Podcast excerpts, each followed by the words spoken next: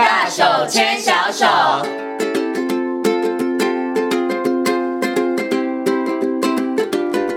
这里是教育广播电台，您现在所收听到的节目呢是遇见幸福幼儿园，我是贤琴。接下来呢，在节目当中呢，我们要竞选的单元呢是大手牵小手。那么在今天的单元当中呢，很高兴的为大家邀请到台湾师范大学的老师，同时呢，他也是台湾阅读协会的常务理事叶嘉青老师呢，来到节目当中，跟所有的听众朋友、所有的爸爸妈妈来讨论一件非常重要的事情，就是到底要如何来帮孩子选择好的读物哦。那首先呢，先跟我们的嘉青老师问声好。Hello。嘉青老师您好。贤琴还有各位听众朋友大家好。嗯，之前呢请嘉青老师来跟所有的听众朋友讨论了到底诶阅读为什么对孩子来讲非常非常的重要、嗯、而且呢其实现在不是孩子零岁的时候就要阅读咯，应该要这个妈妈怀孕的时候呵呵就要做这个阅读胎教哈。那其实上一次的节目当中呢，嘉青老师有跟大家做一些说明，也跟大家做了一些示范，告诉大家怎么样可以来陪你的孩子然后来阅读。那我们今天呢要请嘉青呢老师呢来好好跟大家谈一下，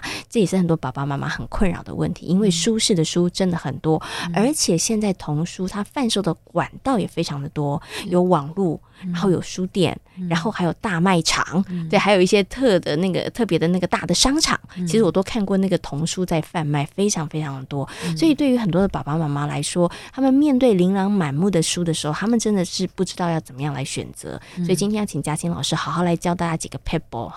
我知道有一些爸爸妈妈是怎么选选书的呢、嗯、他就先看那个书色彩够不够鲜艳、嗯、然后这个是有的人选择就真的是看那个色彩鲜艳的书、嗯、然后或者是那图画很可爱的书、嗯、那有的爸爸妈妈就这样子买书了、嗯、可是是不是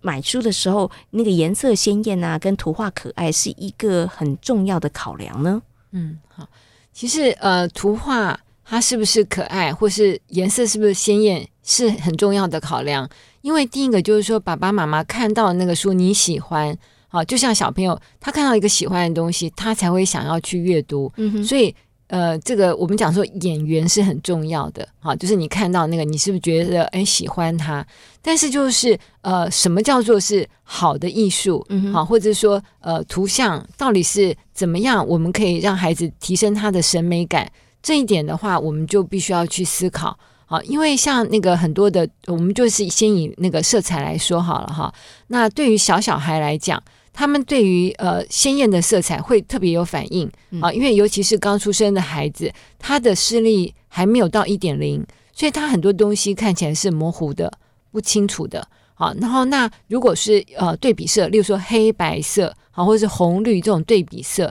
对于孩子来讲他比较容易被抓住他的一个吸引力、嗯、好，然后他的呃专注力也比较能够持久、啊、另外大家肯定会发现到小孩子的那个书本很多他的那个背景色就是一个色块、嗯啊、就是没有很多的细节，那这个其实是可以让孩子比较能够把他的注意力集中在呃某些画的那个里头的物件上面、嗯、啊，所以他其实设计我们是有考虑到这样的，但是就是说有些书本呢他会觉得呃，孩子就是画一些卡通，卡通很好好可以吸引孩子，但是有些书本他会用不同的一些媒材，好，例如说有些书本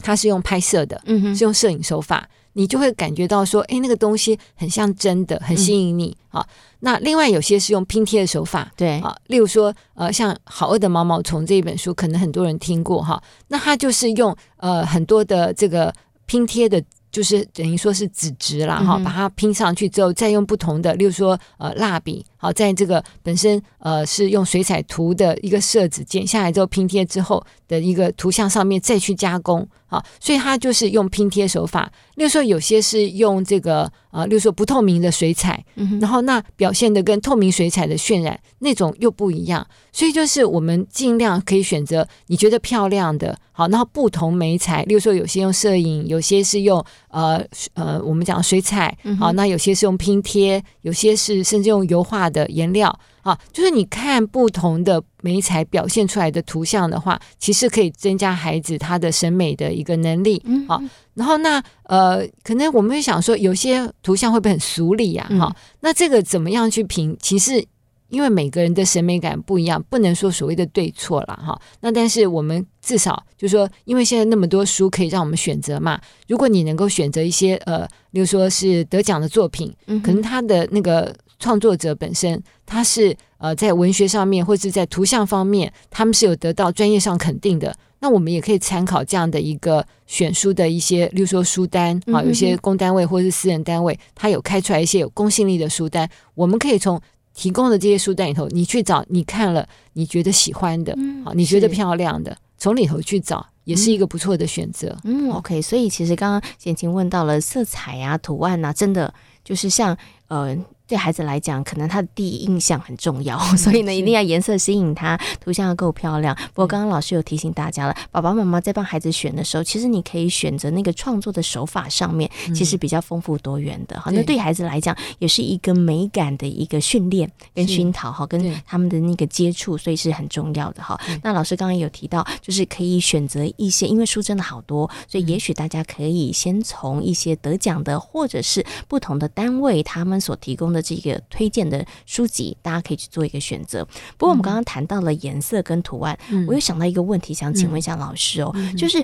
以这个小朋友的书来讲啊、哦，绘本来讲、嗯、大小有没有一个需要注意的，就是因为有的开本很大，有的非常的小、嗯、另外我发现有的绘本的纸质、嗯、尤其像刚老师说有一些它可能是用、呃、拍摄的手法好的呈现它整个书的那个整个故事啊情节用拍摄，但我发现有些纸它会反光、嗯、对大人看起来我都会觉得、欸、有一点累，所以是比如说像在开本的大小或是在纸质的选择上面，是不是爸爸妈妈在帮孩子选书的这个过程当中也是要稍微注意一下的呢？嗯，这是一个很棒的观察哈。其实我们会发现有一些书本就是所谓的经典好书，它会做成大小不同的尺寸。好，例如说同样一本书，它今天呃，因为内容有时候我们就是好书不是只有说哦，例如说零到一岁看，然后两到三岁就不能看，因为有些好书它其实是要反复的看，那每一次所看到的内容呢，它会随着它的发展的程度，它会看到不一样，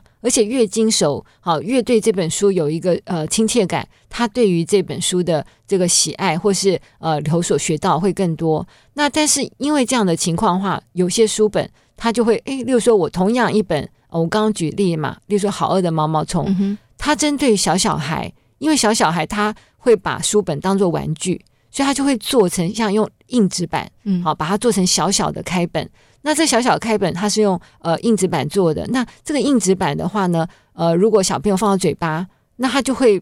呃碰到口水就会变软、嗯、因为它的裁切它周围是有点圆弧度的，对、嗯，那它的装订也是特别的，就是不容易被撕破的。好，那像这样的话就可以让小朋友第一个不容易撕破，不容易受伤，然后还可以拎着到处走、嗯啊、然后他喜欢的时候他就把它当作玩具一样把玩或是翻看、啊、所以这针对小小孩他的版本、啊、他必须要去考虑到他的尺寸是可以抓握。那再大一点，例如说到了幼儿园，好饿的毛毛虫，例如说这本书它还是可以从当中去认识自然科学啊，哈，或是一些我们刚刚讲的说、啊、例如说是拼贴艺术，小朋友也可以去学、嗯、或色彩也可以，对色彩哈、嗯。那所以那在幼儿园里头，我们可能就会做成大开本，就特别的大书、嗯，因为它可能是同时，例如说两三个，或是呃五六个啊，或是说一个团体头十个小朋友一起看这本书。那这时候呢，你就必须要大的版本啊、嗯，而且呢，大家一起共读的时候啊，那会有一些互相讨论嘛哈，而且彼此会有一些脑力激荡。好，或者老师会丢问题啊，一些问题解决的方法的学习，那这时候它的版本它的设计就会变比较大、嗯哦、那像这样子的话，就是说我们可以发现到小小孩跟比较大的小孩他们所要看的书的尺寸、哦、还有它的纸质是要做区别的。嗯，那甚至就是说有一些书本，我知道有些很讲究的一些出版社，他们会针对主题，就是我今天是要一个呃一本很就是表现，例如说水彩渲染等这样子的一个技法的书，它甚至它的纸质就是用那种呃含，例如说呃这个比较棉质啊哈、嗯，然后它本身有那种渲染效果的纸。啊，那或是说有些纸质他也会考虑到说，哎，小朋友他如果说是呃看的时候，因为反光嘛，可能会造成眼呃视力上面的一些不舒服或者伤害的话，我们就要避免掉会呃，例如说反光的，像例如说是呃铜板纸啊等等的。所以就是说，包括了你的视力。好，你会被受影响，或者说你手接触到那个纸的质感，好，跟你这个主题之间的一个搭配的一种氛围，都是要考虑到的。所以好书的话，它很多的设计啊，不是只有就是说我们刚刚讲啊，请好的创作者啊，好的这个画家，那还有包括了编辑跟他本身的书的装订。好，是不是非常的符合孩子的操作或者是安全的需要，都是需要考量的。嗯 OK。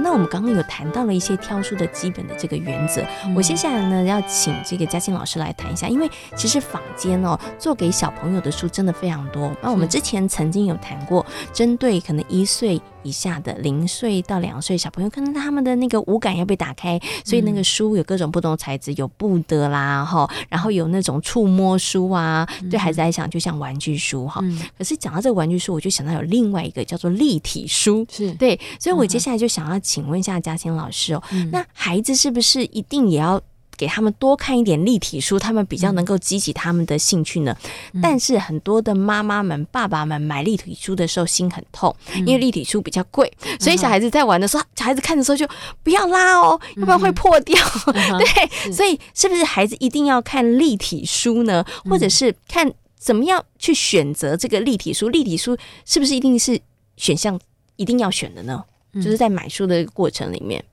好，其实立体书如果能够提供给孩子，当然是非常好哈，因为它是属于 三 D 的，好，就是立体空间这样子的一个翻阅嘛。嗯、那我觉得孩子在看的时候，他可能像是扮家家游戏，好像呃，例如说有些书本它是呃城堡啊，或是说呃房间啊，然后里头有娃娃屋啊，他好像进入到那个呃环境里面。好，然后感觉像是在办一个呃做一个角色扮演的游戏。那当然就是说我们在看这些书的时候，还是要考虑到说他是不是能够很愉快轻松自在的去阅读。嗯哼，如果说妈妈爸爸买了一本非常贵甚至有收藏价值的立体书，嗯、好，然后呃，爸爸妈妈在旁边一直说你要小心翻哦，这本要刷一下撕破就是多少钱，一千块哦，啊什么的话，那这样的话我觉得对于孩子来讲压力太大，对，就没有那种好像他很自在的去探索这样子的一种呃一种鼓励啦，反而是变成是一种限制。嗯哼嗯哼，对，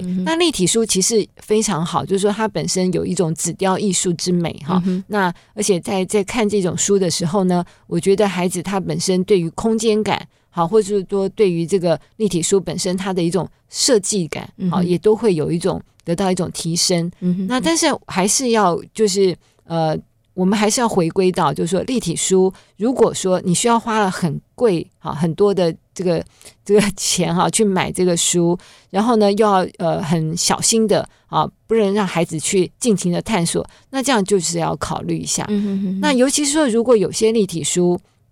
如果爸爸妈妈是去买的话，还是要有另外一个一个措施，就是说你要准备他会孩子是会把它撕破的。嗯，好，那撕破没有关系，你就在孩子的面前跟他讲说我们要爱惜书，嗯，啊，你去劝导他不要尽量不要去破坏，但是他破坏的话，我们就跟着孩子一起，例如说呃拿着胶带把它粘好，嗯，啊，那孩子他如果可以的话，你请他帮忙一起来来修补，如果他还不行，那你至少叫他递个胶带也可以。嗯、那在这个过程当中，其实都是学习到怎么样去爱惜书本。好，那我觉得他也是在早期阅读头必须要学习到的一个行为能力了。嗯，那所以爸爸妈妈也要善用机会啦。如果说你们真的想要提供这个立体书给孩子看，嗯、但是你要叫小朋友真的很乖乖的看完，不想去动它，这件事真的大概很困难，因为孩子真的会想知道，那那个里面它是怎么站起来的，或者是它怎么会变成是一个立体的，嗯、还是总是忍不住会想要去探索哈。可是刚刚嘉庆老师就有提醒，那爸爸妈妈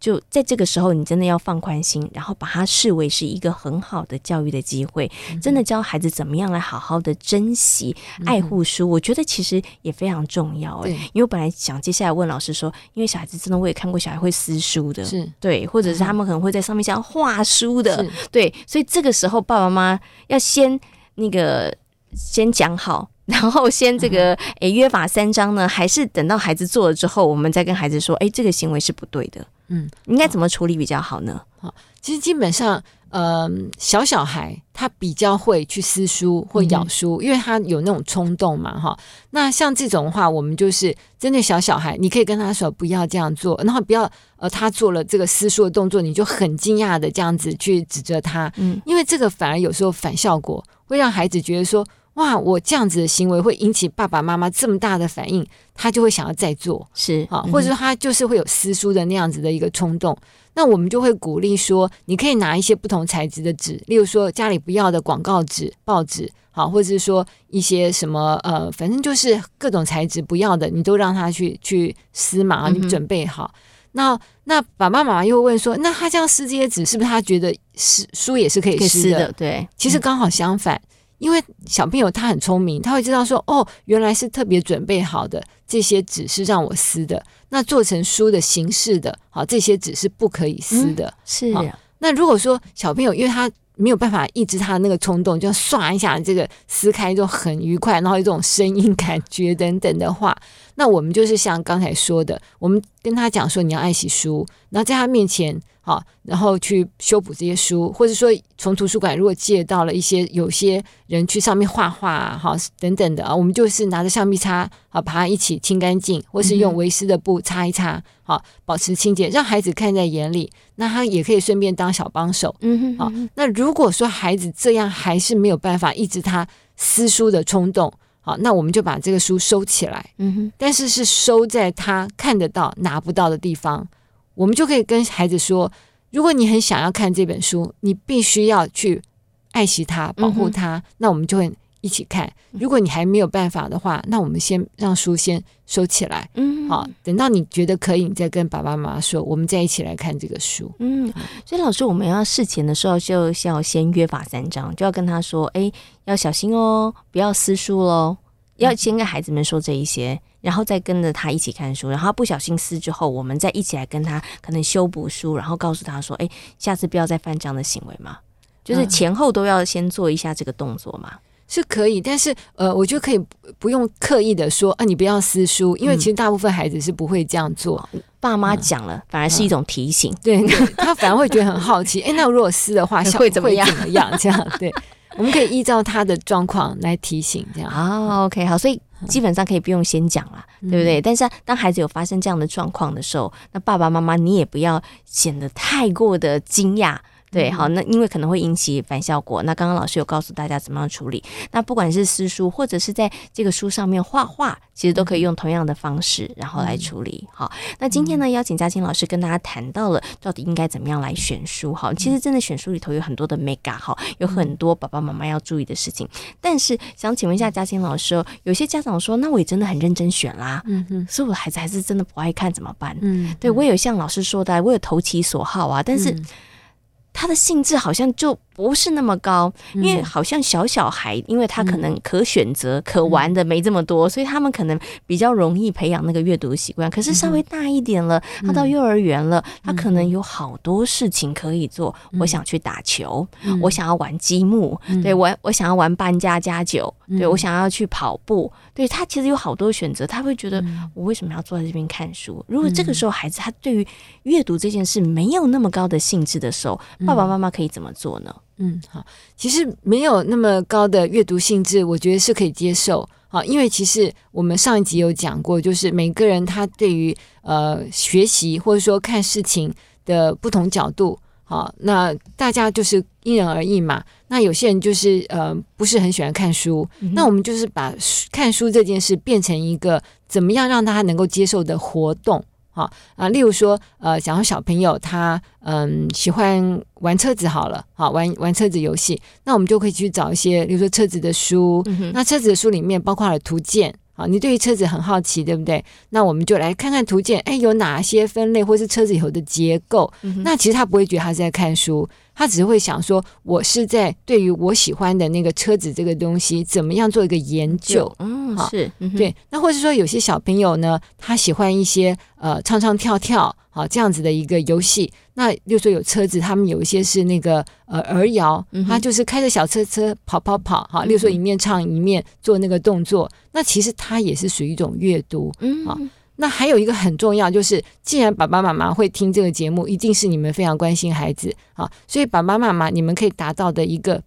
不关心呃，比没有关心孩子的爸爸妈妈更能够做到的事情，就是你跟他一起共读。嗯哼。那在共读当中，呃，又是我们会问有会有一种互动式的问题、嗯、啊，就问我问你，你答，然后再会一些讨论嘛哈、嗯。那这个时候孩子就会觉得说，哦，我是在跟爸爸妈妈聊天。或是我们一起在讲一些有趣的事，那书只是一个辅助、嗯、啊。我们在谈的时候，我们可以看看内容，哎，我们会引起什么样的一些话题，嗯、他就不会觉得我只是坐在那边很安静的一直盯着书本看，嗯啊。那另外还有就是我们在家里面可以布置一个小角落，啊，例如说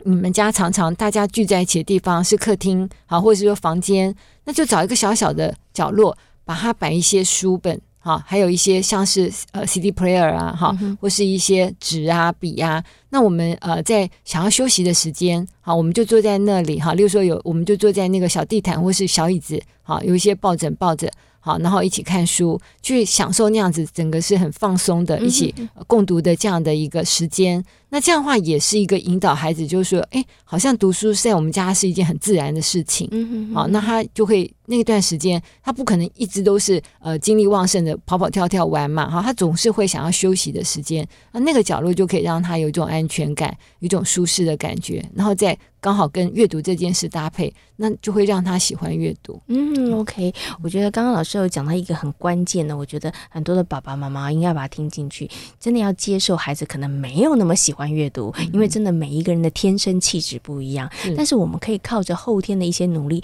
而这些努力呢，请大家一定要好好做，要不漏痕迹的做。所以我觉得刚刚老师提供的建议真的很棒，我们把阅读变成活动，哎，我们不是坐在那边乖乖的，然后就是看着故事从第一个字看到最后一个字，我们可以把它变成是像亲子的聊天，我们可以来研究车子，我们可以来哎看着里面的歌谣歌词，然后我们来唱唱跳跳，让它变成是一个动态的，是一个活动的时候，我觉得孩子的接受度其实应该就会比较高一点。好，那另外老师也提到布置一个小角落，其实真的蛮好的，因为当大家都坐在那个小角落各自做各自的事的时候，他也想要放松，看着大家做他也会想要试试看的，他总是会拿起一本书想说，哎，大家在看什么啊， 对， 对，那可能就会激起他的兴趣了哈。对，所以其实真的让孩子在生活当中开始喜欢阅读，或是建立这个阅读的习惯，真的爸爸妈妈要多用心，可是在这个部分上也要请爸爸妈妈多观察你的孩子，因为每一个孩子的个性不一样，喜好不一样，所以我觉得每一个孩子的阅读的处方签也不太一样。好，